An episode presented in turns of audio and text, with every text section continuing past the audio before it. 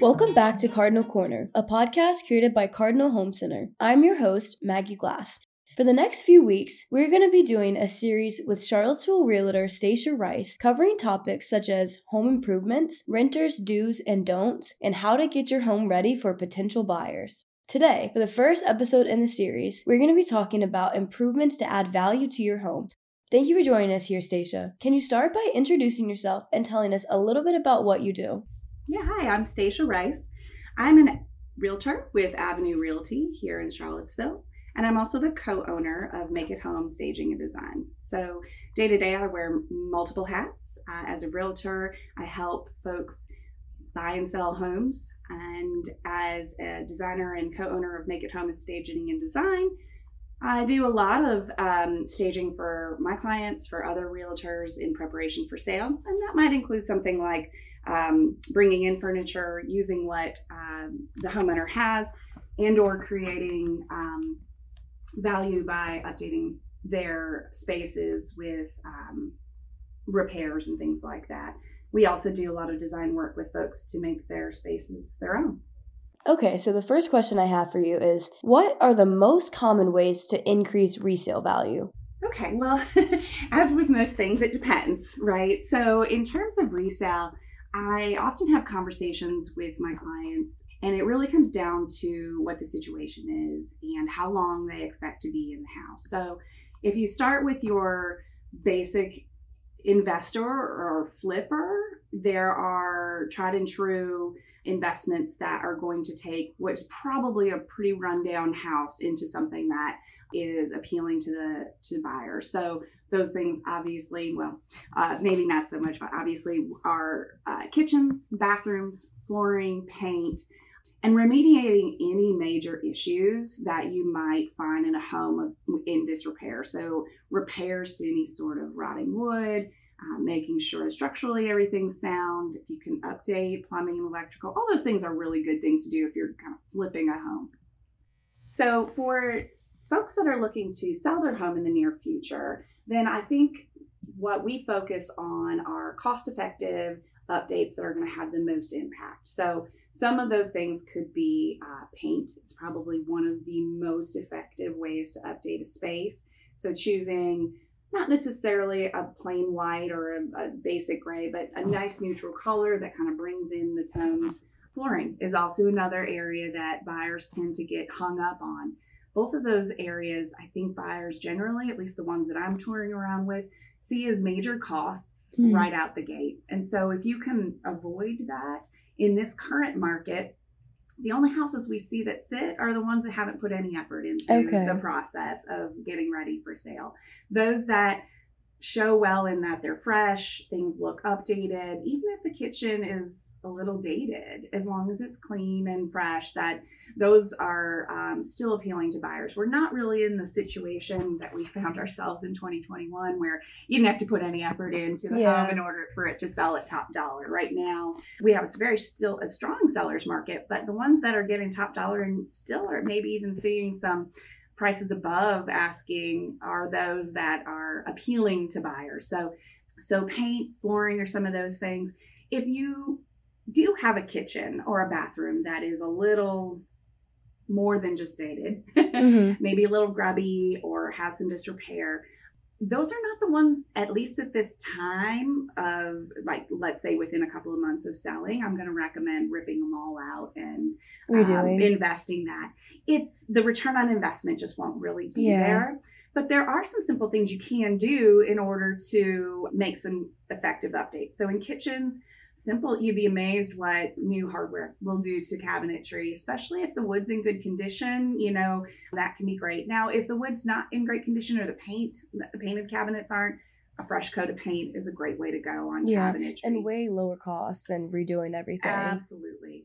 And you'd be surprised there are really cost effective granites out there that if it if the neighborhood you know has a consistent presence of that sort of level mm-hmm. of uh, countertops and things like that. You can certainly do that fairly cost effective, and that seems to help. Now, if your appliances are out of date, it's if they're just barely hanging, it might be in your best interest to to replace some of those.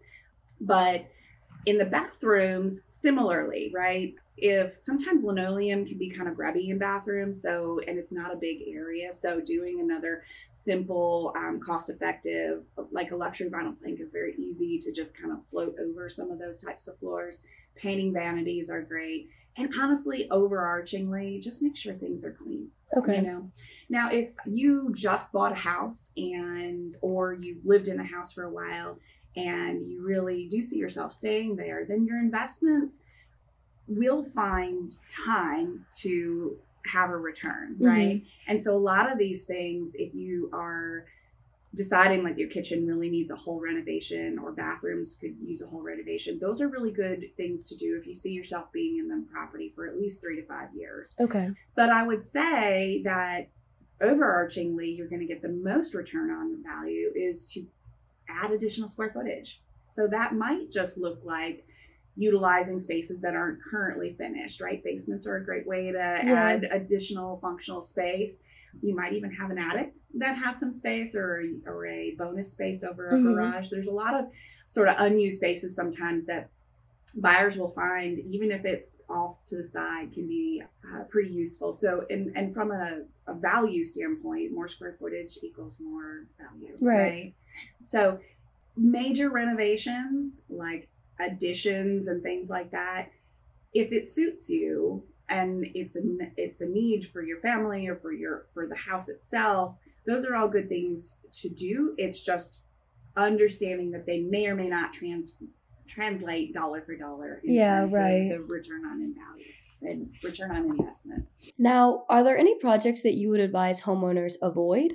It's very rare that I recommend gutting a kitchen or a bathroom at that time unless there's major deterioration or like actual problems with a house. But right before sale, I think it's important to limit the amount that you put into dollar for dollar, but there are certain things that you will see every dollar out, and those are some of those um, sort of things we talked about before. But it's probably not your best time to start, you know, adding major decks and patios and things like that. But you know, if your front door's looking pretty shabby, it's not a bad time to Yeah. replace it. I guess my next question is then when should I start working on some of these projects? And also, when is it a good time to start talking to a realtor?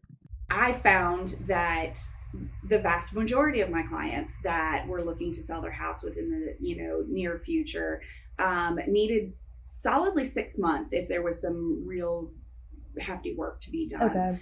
But even if it's just uh, the truth of the of the world is that we do not live like staged homes, right? And at the end of the day, even if you're going to stay in the home, or even if you see yourself leaving the home before it goes on the market, meaning it'll be empty, there's typically some level of preparation that needs to happen. I recommend most of the people that I talk to as, as early as possible. So if Okay. you see that uh, you have a job change maybe next year coming up, six to 12 months ahead of time is not too early, Okay. especially if there are some areas that are identified that might be a little more costly and you need to have a little time to either you know save for that or you know make room in your budget for it over the course of time that tends to be a lot less stressful hmm the other thing is a lot of these things take time, right? The one thing I will say with most of these projects, um, a lot of folks are like, I'm going to DIY it. I was just about to ask that. Yeah. And so here's my rule of thumb if what you can produce, you would pay good money for, if you would pay a contractor for, and you would be very happy to hand over thousands of dollars to them hmm with that paint line looking like that or the molding looking Yeah. the way it does, then great. If, Yeah. if you would buy a house that has that level of finish, great. There are plenty of people who have lots of skills. And Yeah. I think most of this stuff, quite frankly, if you take time and you're careful with it, many of these things can be DIY Mhm. friendly. There are certain things that I would recommend, especially like with painting cabinetry. It's a very intensive process to do it right.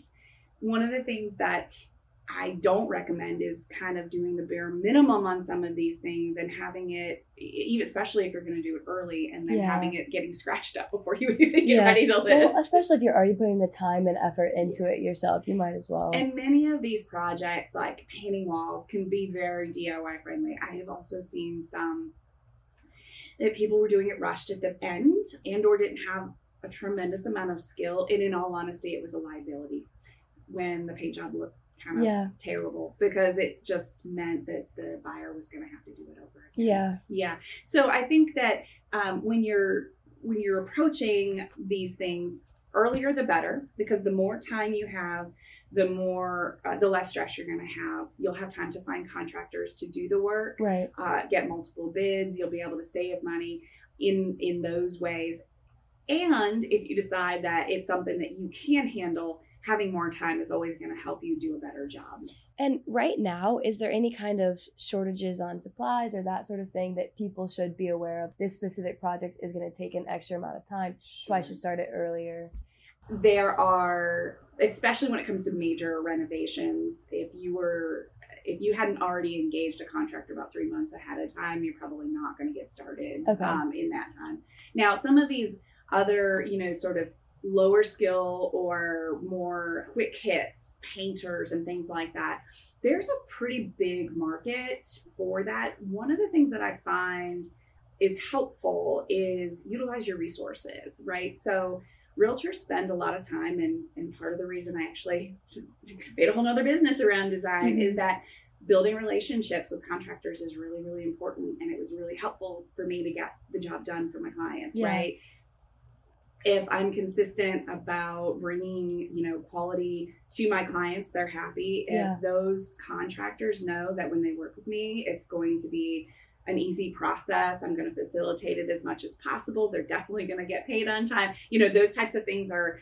are relationship builders. Mhm. And so I would recommend talking to your realtor to be honest with you about Okay. who you work with. And then of course, I'm going to, you know, if if you are looking to do a major renovation for your home that you're going to be staying in for a while, I think some level of design consultation is important. I think there are certain things you might not consider and if you go in you know, bull in a china shop, you might miss some opportunities. Okay. What other things should I be thinking about in terms of preparing to sell? Some level of aging needs to happen in order for buyers to be able to see themselves in the house. And you can go all over the internet and see, you know, checklists of all the things. But my rule of thumb is we don't want to distract a buyer with your things and or cover up prime real estate that they're actually going to purchase. So for example, the the rug that you have that kind of matches what you have going on but it's a little dingy, if it's not adding to it but your floors underneath are gorgeous, we edit it out.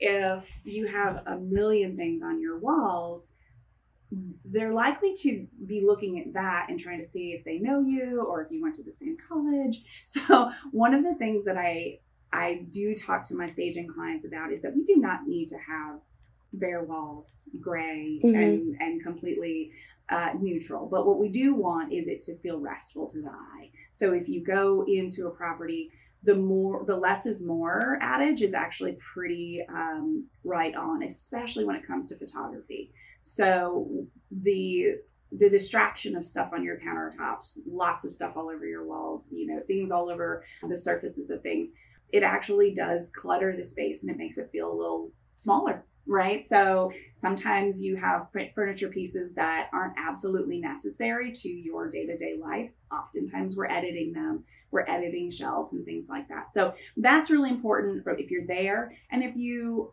decide to move out of the property before it goes to market and it's going to be empty, my recommendation to you would be to not leave it empty. And Okay. the reason for that, um, and obviously I'm biased because I have furniture to put into properties, but what I find is that buyers get caught up in the only thing that they can see. So they're little, they're walking in nitpicking dings on the walls or scuffs on the floors. There's nothing else to focus on.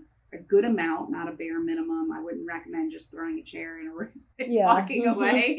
Some of those look a, it's a little sad, but some, you know, a nicely outfitted room, but it doesn't have to be chock full of things Yeah. with some basic furniture. it tells the story of a space, what you could use it for. And then what we find, especially for a lot of the homes in Charlottesville, is that we have some aged homes that are a little older, right? Mhm. They don't have the open concept and they actually feel a little cramped when you walk in. There's no po- it's not possible we could have any furniture in here. It's not big enough. Yeah. Well, truth be told, you can if you put the right scaled furniture in there. It helps people see, oh yeah, this works totally, and I see how I'd be able to use that. So, yeah, from uh, preparing for sale, I think it's really important to put your best foot forward right out the gate. Most realtors will tell you that you're going to have the most negotiation power and get the highest dollar within those first couple of weeks. So Okay. you want your online presence with your photography to be really spot on, and you really want a realtor who's going to be focused on um, high quality marketing so that people have already fallen in love with your house before they walk in. And then when they do, it's it's also you know sealing the deal. Yeah. All right, I think that about covers everything. Thank you for joining us. If you want to learn more about what we talked about today, you can visit our website at www.cardinalcornerpodcast.com.